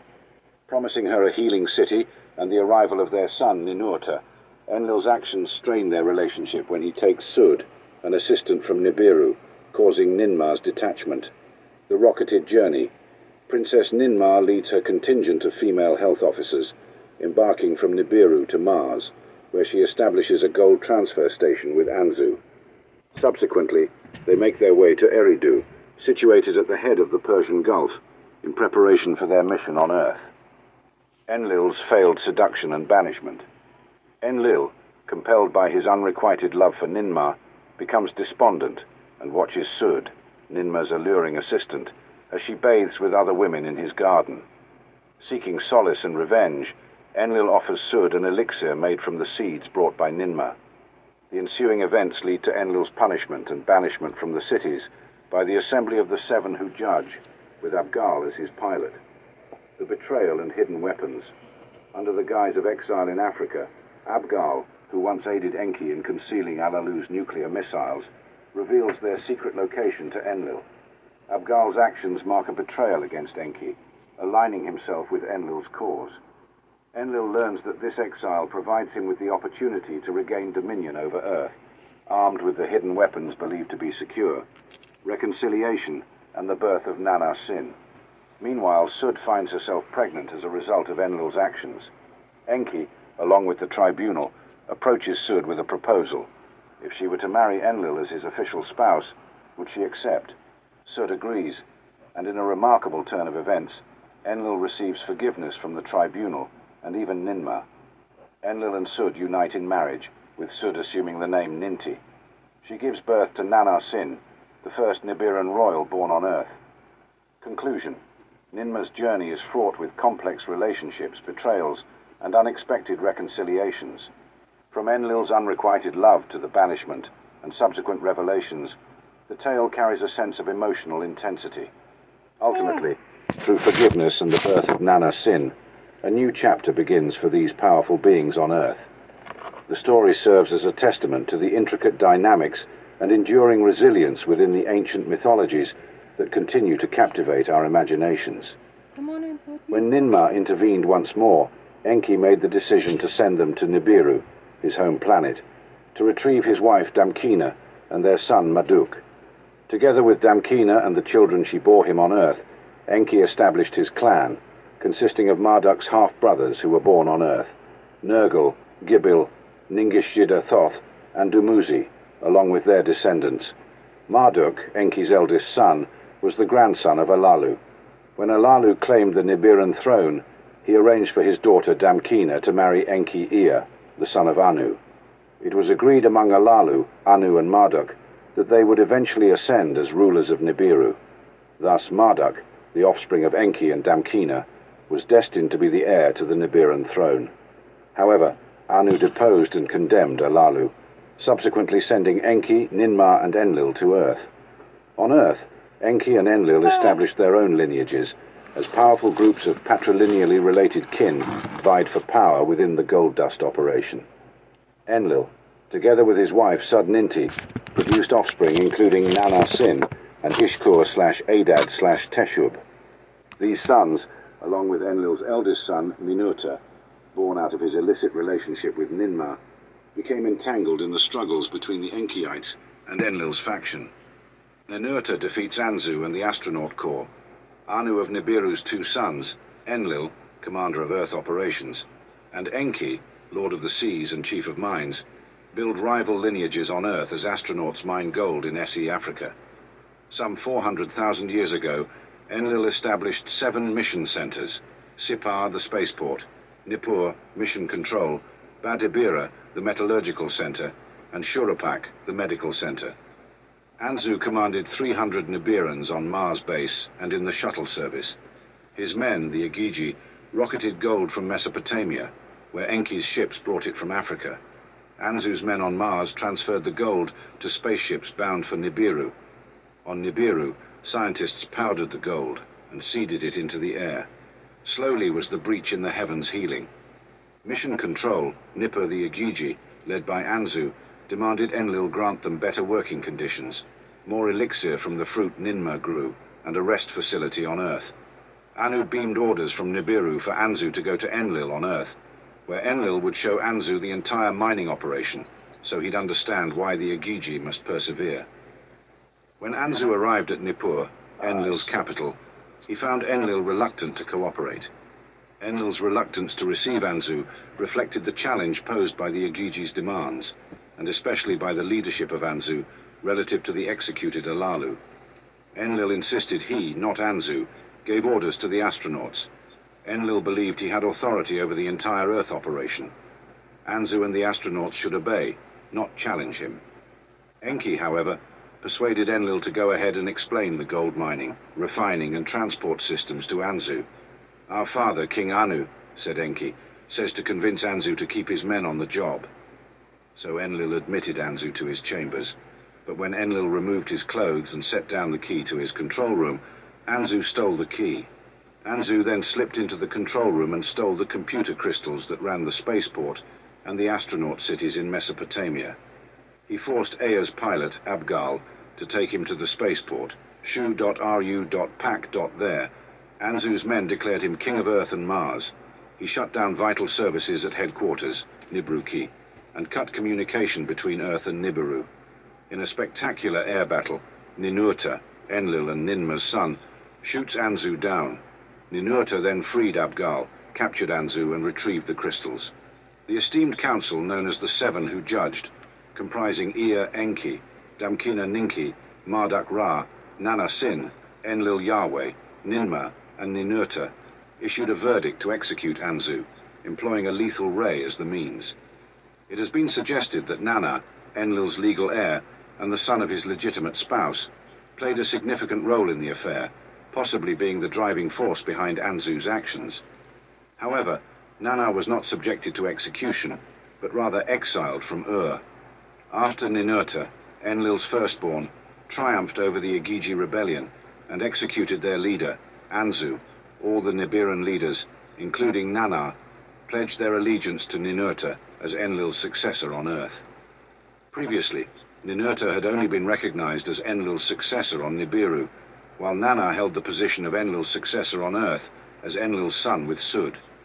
With Ninurta now assuming the title of Enlil's foremost warrior, he enforced Enlil's authority over the entire gold extraction, processing and transportation system between Earth and Nibiru. Marduk, however, showed sympathy towards the grievances of the Igigi that had led to their revolt. In response, Enlil commanded Marduk, saying, All right, Marduk, go to Mars and assume command over the astronauts. Ensure their unwavering obedience to me. On Mars, bury Anzu, improve conditions, and restore morale among the Igigi. It is suggested by Morhan's account that Ea's alliance with Damkina, Alalu's daughter, and their son Marduk was a calculated part of the scheme. Anzu, who was related to Alalu, was granted access to Enlil's inner sanctuary for energy source crystals, vital computer chips, orbital data panels, and communication control mechanisms between Earth, Nibiru, and Mars, all with the connivance of Ea. Ea proposed that entertaining Anzu would serve as a temporary measure to appease the Igigi's demands. Ishmael Ningishzida had previously pointed out that in the lost book of Enki's version of the Igigi revolt, Anzu's role corresponded to Nana's role as the rightful heir on Earth, being Enlil's son from his half-sister and legal spouse, Sud. Nana's claim posed a challenge to Ninurta, Enlil's firstborn and designated heir on Nibiru, in terms of succeeding Enlil's command over Earth. Similarly, in the Wars of Gods and Men, Anzu, the leader of the revolt, is depicted as a descendant of Alalu, albeit in this account, he is an orphan who was adopted by the Mars service, rather than the pilot who transported Ea to Earth and remained on Mars to perish alongside Alalu. Both Nana and Ea stood to benefit if Anzu had successfully overthrown Ninurta. However, it was Nana, not Ea, who faced exile in the aftermath of the Igigi rebellion. Anthropologists would recognize Enki's description as reflective of a classical segmentary, patrilineal, agnatic lineage system. Within such segmentary patrilineages, Collateral lines stemming from different mothers form alliances with other royal patrilineages. The Ea lineage, particularly the Marduk line within Ea's lineage, allies itself with the Alalu clan to exert influence against the Enlilites within the Anu clan. In anthropological terms, Marduk's line represents a branch linked to the Alalu clan. Matrifiliated alliances serve to secure external allies for lineages as they vie for authority within their respective patriclans.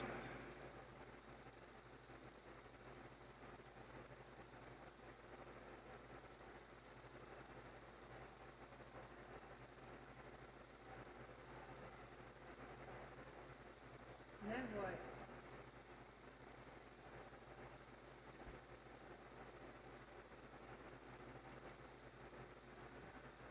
Then what happens?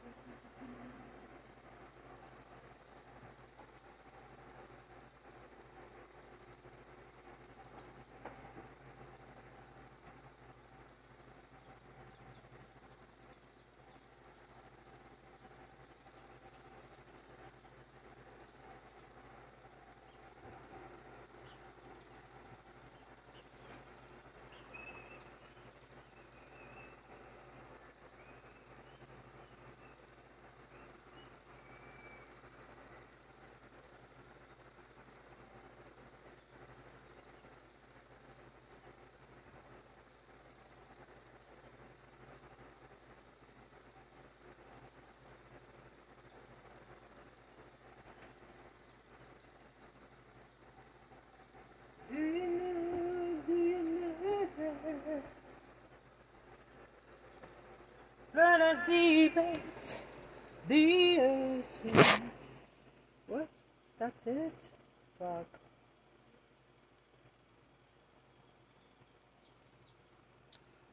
Other people's comments.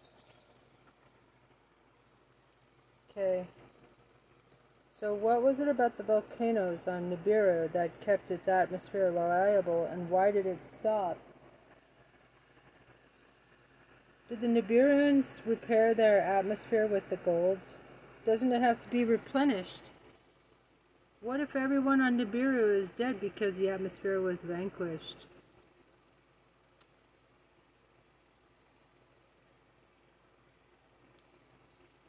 Great question. Very possible that life on Nibiru is underground and tough. I have reason to believe Centauri B is inhabited by our red and brown dwarfs friends. They abhor BS. Hmm. They're still very much alive. They mined gold from Earth for almost half a million years and have only been seemingly gone for a couple thousands. The Anunnaki are the ancient gods of every culture, even the Elohim of the Bible.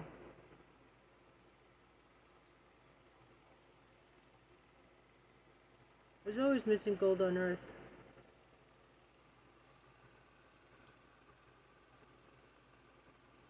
Tons.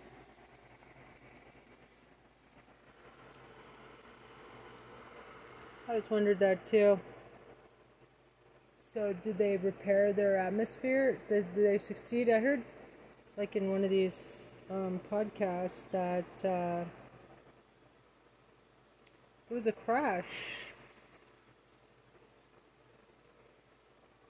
Uh, you know, when the gold was being transported to Nibiru.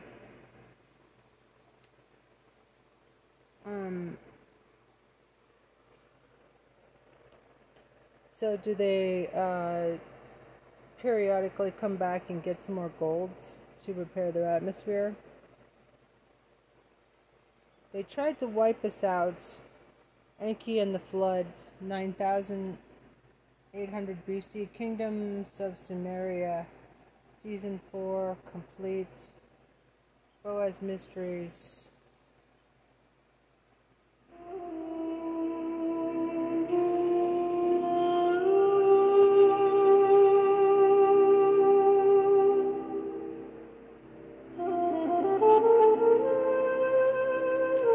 One million views posted four months ago. Boaz, B O uh, A Z Mysteries on YouTube channel. The stuff. following Sumerian texts are some of the most fascinating ever deciphered regarding Enki and the flood. Ryan Moorhen has pioneered this research with his grandfather George Moorhen, the curator of the Moorhen collection in Liechtenstein. It reads as follows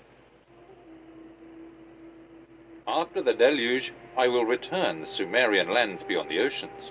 So did Ninurta proclaim this. Nanna, Enlil's firstborn on earth, has a peculiar wish. He wishes for the deluge to survive not in Earth's skies but on the moon. Enki arched his eyebrow. Enlil, though perplexed, gave his approval. What does that mean? Ishkur, the youngest son of Enlil, has decided to remain on Earth with his father. It was decided that Nanna's earthborn children, Utu and Inanna, would remain. Enki and Ninki chose to remain, and Earth did not abandon their decision. They announced it with pride.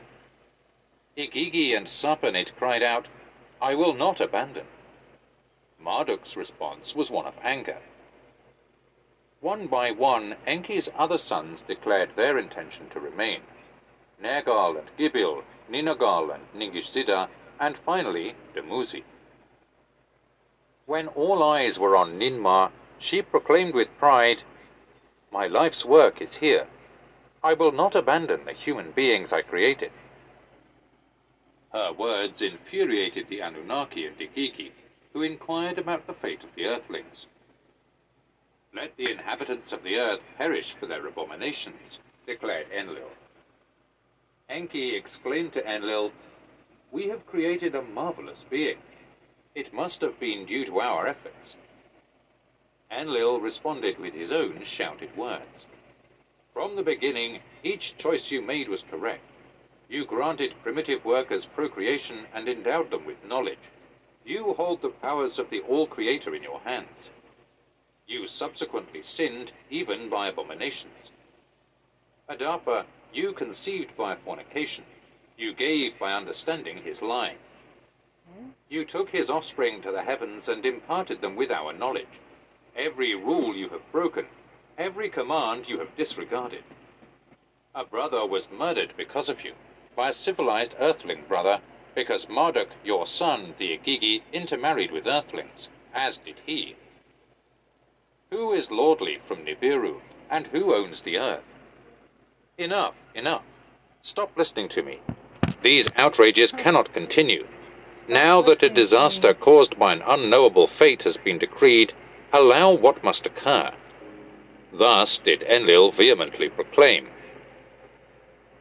that all leaders solemnly swear to allow events to transpire following Enlil's demands. Ninurta was the first to take the oath of silence. Others on Enlil's side followed. Nergal, one of Enki's sons, was the first to take the oath, followed by the other. I bow to your command, Marduk said to Enlil. But what value does swearing have? If Igigi's spouses abandon them, will fear not spread among the inhabitants of earth? Ninmah was in tears, and she whispered the words of the oath. Enlil regarded his sibling Enki. It is the king and council's desire. He addressed him with the following phrase Why will you swear me to secrecy? Enki's brother Enlil asked. You made the decision. It is a commandment on earth. I can't stop the floodwaters, and I can't save the masses of earthlings. Therefore, to what oath do you wish to bind me? inquired Enki's brother. To let everything transpire as if predetermined by fate. Let it be known as Enlil's decision, and let Enlil alone bear the responsibility forever. Enki treated all pronounced identically. Enki then left the assembly, accompanied by Marduk.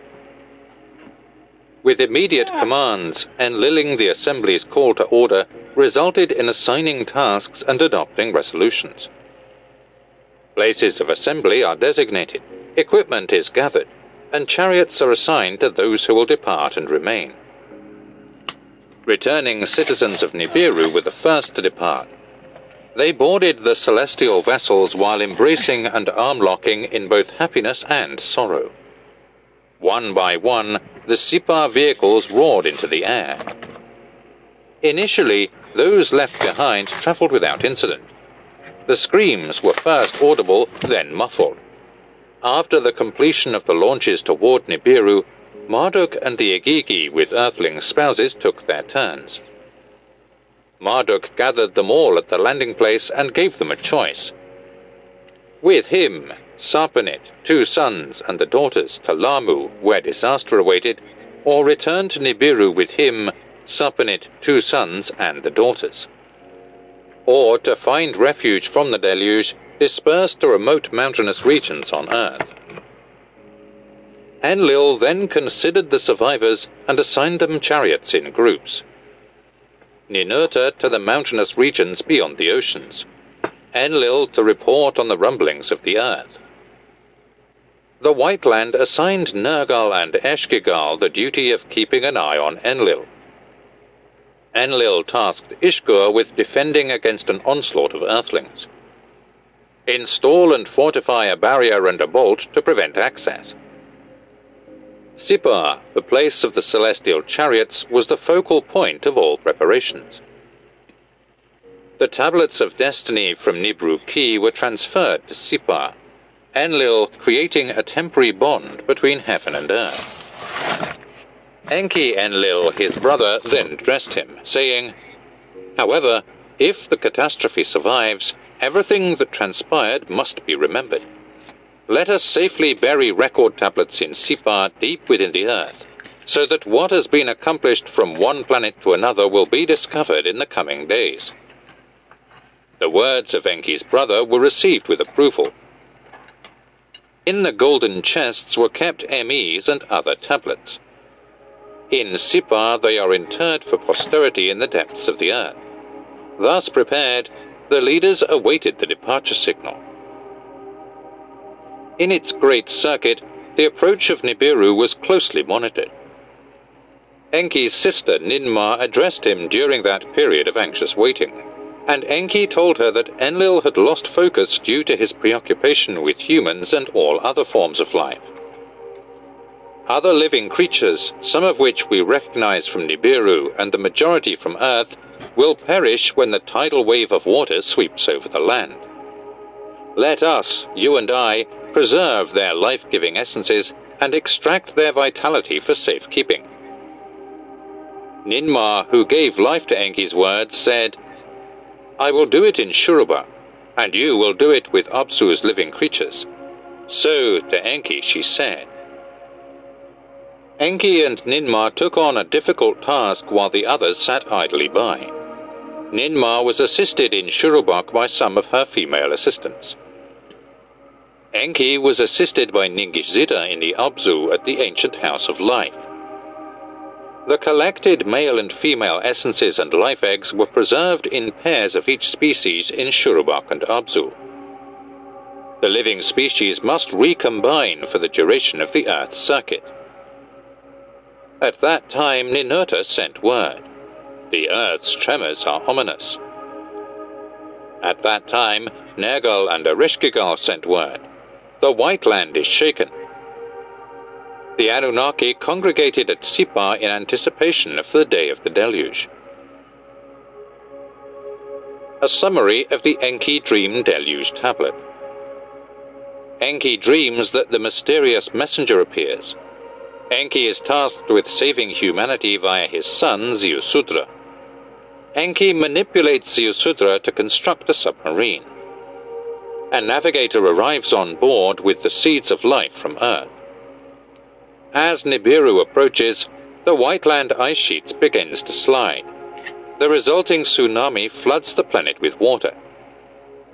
The remaining Anunnaki lament the disaster as they orbit the Earth. The waters recede. The boat of Ziusudra rests on Mount Salvation. Enlil discovers Enki's duplicity while falling into a whirlwind. Enki persuades Enlil that it was predestined by the All-Creator. The surviving landing platform serves as a temporary base of operations. In a creation chamber, plants and animals are created. Gold is discovered in abundance in the lands beyond the seas. Ancient lands are the site of the establishment of new space facilities. They consist of two manufactured mounds and a lion-shaped carving. Ninmah proposes a peace plan to end the escalating conflict. The Enki Dream Tablet The Anunnaki congregated at Sippar in anticipation of the day of the deluge.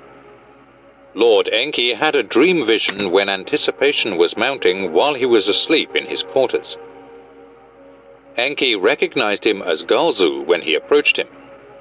In his right hand he held a stylus for engraving. He held a gleaming lapis lazuli tablet in his left hand.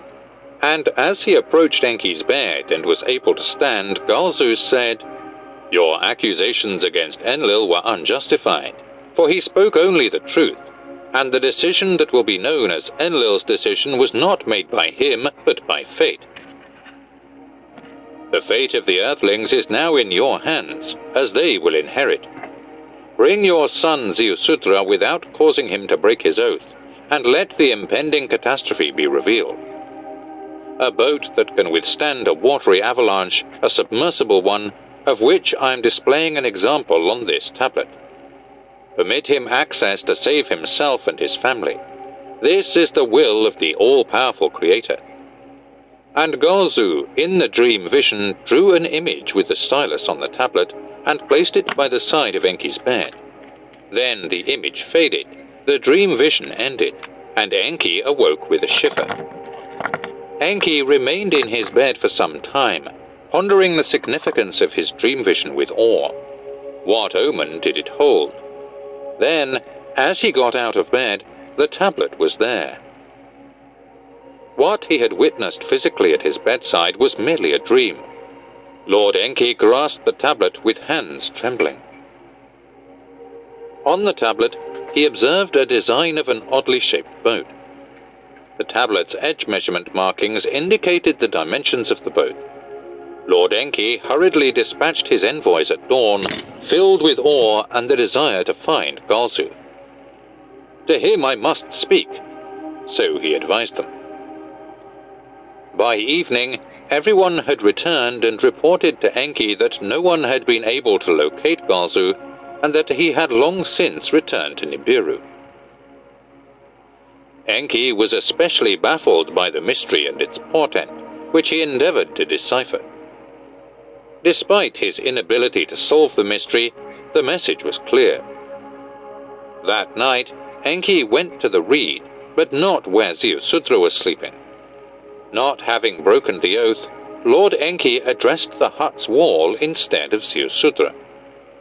Wake up, wake up, Enki addressed the reed wall. He spoke from behind the reed screen. A dreadful storm will ravage all settlements and cities. In my words, please pay close attention to my directives and adhere. Enki spoke to Ziusudra from behind the reed screen as the words roused him. Reed hut, read Hut. The human race and its descendants will perish. This is the final decision by Anu, Enlil, and Ninmah, as determined by Enlil's assembly. Now, please pay close attention to what I'm saying and my message. Abandon your home, construct a boat, forego possessions, and save a life. The design and dimensions of the boat you must construct are depicted on a tablet that I will leave by the hut's wall. Ensure the entire boat is covered. The sun must not be visible from within. To survive a wet avalanche, the boat must be able to flip and roll. The tackle and pitch must be solid and tight to repel water. Construct the boat in seven days and invite your family to join you. Food and drinking water pile up on the boat, and even domesticated animals bring something. Then, on the appointed day, you will be given a signal. A water-savvy boating guide will be assigned to you, and on that day you must board the boat and close its hatch securely. A massive deluge from the south will devastate lands and life. Your boat will be torn from its moorings and tossed about. The boat's captain will lead you to a safe harbor. Only through you will the germ of civilization endure. Ziusudra was dumbfounded when Enki's voice ceased, and he fell to his knees, exclaiming, My lord, I have heard your voice. Reveal your face, my lord, he exclaimed. I have not spoken to you, Ziusudra. I have spoken to the reed wall. As Enki explained, I am bound by Enlil's decree and the oath that all Anunnaki swore. If you see my face, you will indeed die. Now, Reed Shak, heed my words. My Lord Enki has annoyed Lord Enlil. I'm sailing to Enki's home in the Abzu. Maybe Enlil will be appeased. The boat's purpose, a closely guarded Anunnaki secret, must be protected. When the citizens ask, you will respond. A period of silence followed. Ziusudra emerged from the barrier of reeds. In the moonlight, he saw and picked up a lapis lazuli tablet. It was depicted as a boat with notches indicating its dimensions. Ziusudra was the wisest of all civilized men. He comprehended what he had heard. He proclaimed to the citizens, Lord Enlil was displeased with Lord Enki, my master, and as a result, he was hostile towards me. I will no longer reside in this city or enter the Edin. Instead, I will sail to the Abzu, the domain of Lord Enki. In a boat that must be constructed quickly, I will depart from this place. As a result, the Lord Enlil's wrath will abate, hardships will cease, and the Lord Enlil's blessings will shower upon you in the future.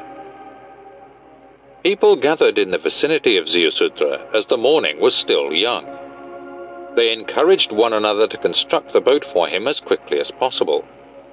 Children transported bitumen from the marshes, while elders transported boatwood. As the woodworkers hammered the planks together, the bitumen melted, like Ziusudra in a pot. He sealed the interior and exterior of the boat with bitumen. As depicted on the tablet, the boat was completed on the fifth day. The townspeople, eager to see Ziusudra depart, brought food and water to the boat. Their food was taken from them. They were in a hurry to appease Enlil. Additionally, four-legged animals were driven into the boat, while field birds flew in independently. Ziusudra, his spouse, and his sons set sail on the boat. Their wives and children also accompanied them. Anyone who wishes to visit the residence of Lord Enki is welcome. Thus Ziusudra declared to the gathered crowd. Imagining Enlil's abundance, only a few artisans responded to the call. Ninagal, lord of the great waters, boarded the ship on the sixth day. Son of Enki, he was chosen as the ship's navigator. He held a cedarwood box in his hands and kept it by his side in the boat. It contained the life essences and life eggs of living creatures, which the lords Enki and Ninmah had gathered from Enlil's wrath to be concealed, so that life could be resurrected if the earth was willing. Ninagal explained to Ziusudra that every beast in the boat was concealed in pairs. With Ninagal and Ziusudra in the boat, the arrival of the seventh day was now expected.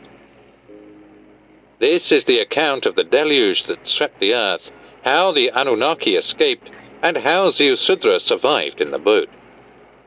The deluge was predicted to occur in Shar's 121 year old year. In the tenth Shar of Ziusudra's life, the deluge was approaching, and an avalanche loomed in the constellation of the Lion. The earth rumbled and groaned in agony for several days before the deluge. Nibiru was visible in the heavens as a bright star for several nights before the catastrophe. There was darkness during the day, and the moon was consumed by a monster at night.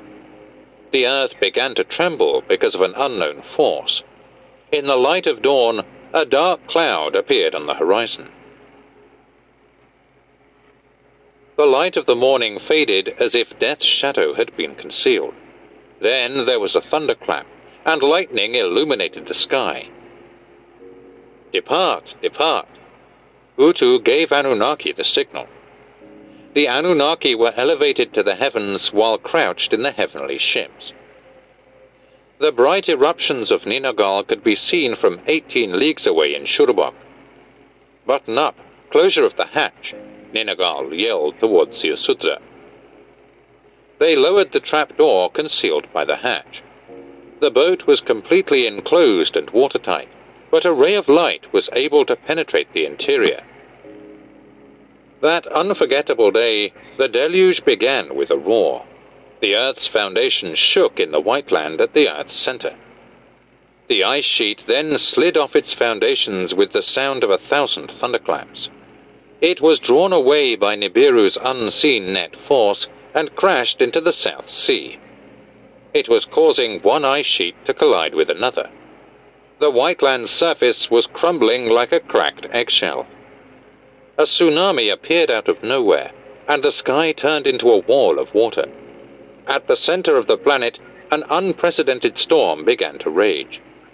Its winds propelled the wall of water, and the tidal wave was spreading northward. The wall of rushing water reached the Abzu lands from the north. It traveled from there to Edin's settled lands. When the tidal wave reached the sea wall, Shuruppak arrived. The boat of Ziusudra was dislodged from its moorings by a tidal wave, which tossed it about like an abyss of water and swallowed it. The boat remained stable despite being wholly submerged. Not a single drop of water entered. People defeated the storm's wave in a bloody battle. The Anunnaki celestial ships were circling the earth. No one but his fellow man could see as the ground had vanished and only water remained. Everything that was once on the ground was washed away by them. And whale. Boat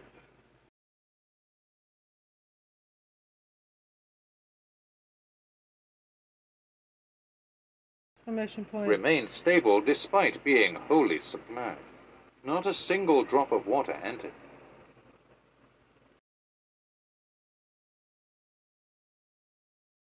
Of events. People defeated the storm.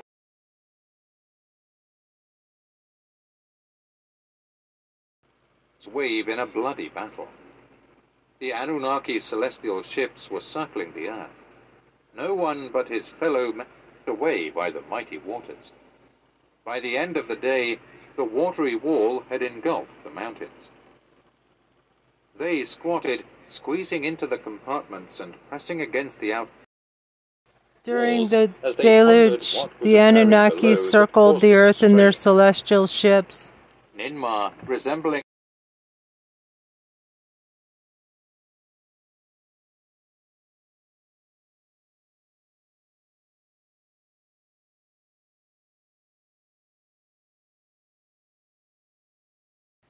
a woman in labor, cried out from the celestial ship where she was, My work is comparable to drowned dragonflies in a pond. All life has been eradicated by the crashing sea wave.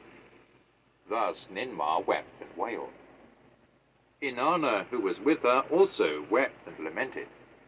Everything that once lived there is now clay. Thus did Ninmah and Inanna weep. They cried to alleviate their emotions. In those days, the Anunnaki aboard the other celestial vessels were humbled by the sight of unbridled fury, a force greater than their own. They were famished for the fruits of the planet and thirsty for fermented elixir. Unfortunately, Clay's time has passed. As a result of the massive tidal wave that engulfed the Earth, the planet was submerged. This is what the Anunnaki said to one another. The heavens' drains opened, and precipitation descended upon the earth. The waters from above and the waters of the great below were mixed for seven days. When the water wall reached its limit, the assault ceased. However, the rain continued for an additional forty days and nights. The Anunnaki looked down from their perches and saw a sea of water where once there had been dry land. And where mountains had once reached the heavens, their summits now resembled islands in the ocean, and everything on land that wasn't alive in the avalanche of water perished. Then, as in the beginning, their basins' waters were collected. The water level gradually decreased as it fluctuated day by day. It was a lovely day with a light breeze. Then, forty days after the worldwide deluge, the rains ceased. After forty days, the boat's hatch opened, revealing Ziusudra's location for the survey. The boat was bobbing on a vast ocean, with no other signs of life. All living things, including humans, have been eradicated from the Earth's surface. We are among the few survivors, but there is no dry land to step on. So lamented Ziusudra to his relatives as he sat down and wept. Ninagal directed the boat toward the twin peaks of Arata at Enki's command. He constructed a sail for her and steered the vessel toward Mount Salvation. Ziusudra's impatience led to the release of the birds on board. He sent them to confirm the existence of dry land and surviving vegetation. Both the swallow and the raven he released returned to the boat. He released a dove, which returned with a tree branch. Now Ziusudra was aware that dry land had emerged from the ocean. A few days later, the boat by the rocks was captured. The flood is over, and we have reached the Mount of Salvation. Ninagal therefore informed Ziusudra. Ziusudra emerged from the boat after the watertight hatch was opened. The sky was clear, the sun shone, and a light breeze blew. He urgently summoned his wife and children. Let us praise the Lord Enki. Let us give thanks to him. Ziusudra addressed them. He used the stones gathered from his sons to construct an altar. He sacrificed an unblemished ewe lamb and a ewe lamb to Enki on his altar. Then he lit a fire on the altar and added fragrant incense. At the time, Enlil said to Enki from his celestial boat, Let us descend in whirlwinds from the celestial boats upon the peak of Arata to assess the situation and determine what should be done. While the others circled the earth in their celestial vessels, Enlil and Enki descended upon the summit of Arata in whirlwinds. The two brothers met with a smile, their arms interlocked in happiness. Enlil was then perplexed by the aroma of fire and roasting meat. Which is it? His sibling yelled, who has survived the flood? Let us investigate. Enki responded with humility. They flew their whirlwinds over to the opposite peak of Arata. They observed Ziusudra's boat and landed close to the altar he had constructed. Enlil's rage knew no bounds when he saw Ninagal among the survivors. Everyone on Earth had to perish, he yelled angrily at Enki, and charged him with the intent to kill him with his bare hands. My son, he is no mere mortal. He is, according to Ziusudra, Enki cried out. Enlil hesitated for a brief moment. You lied under oath. Toward Enki he yelled. I addressed a reed wall, not Ziusudra. Enki told Enlil about the dream vision. Ninurta and Ninmah had already landed in their whirlwinds upon Ninagal's notification. Ah. Ninurta and Ninmah were not offended by the events described to them. The all powerful Creator desires humanity's survival. Ninurta therefore informed his father. Ninmah touched her crystal necklace, a gift from Anu, and swore, The annihilation of humanity shall never be repeated. Enlil took them by the hands of Ziusudra and Imzara, his wife, and blessed them. Procreation and multiplication will replenish the earth. Thus ended the ancient era. After the confrontation at Arata, the deluge's waters continued to recede, and the face of the earth gradually emerged from beneath the waves. This is the account of how the planet's survival was restored and how a new source of gold and other earthlings beyond the oceans were found. The mountain regions were largely undamaged, but the valley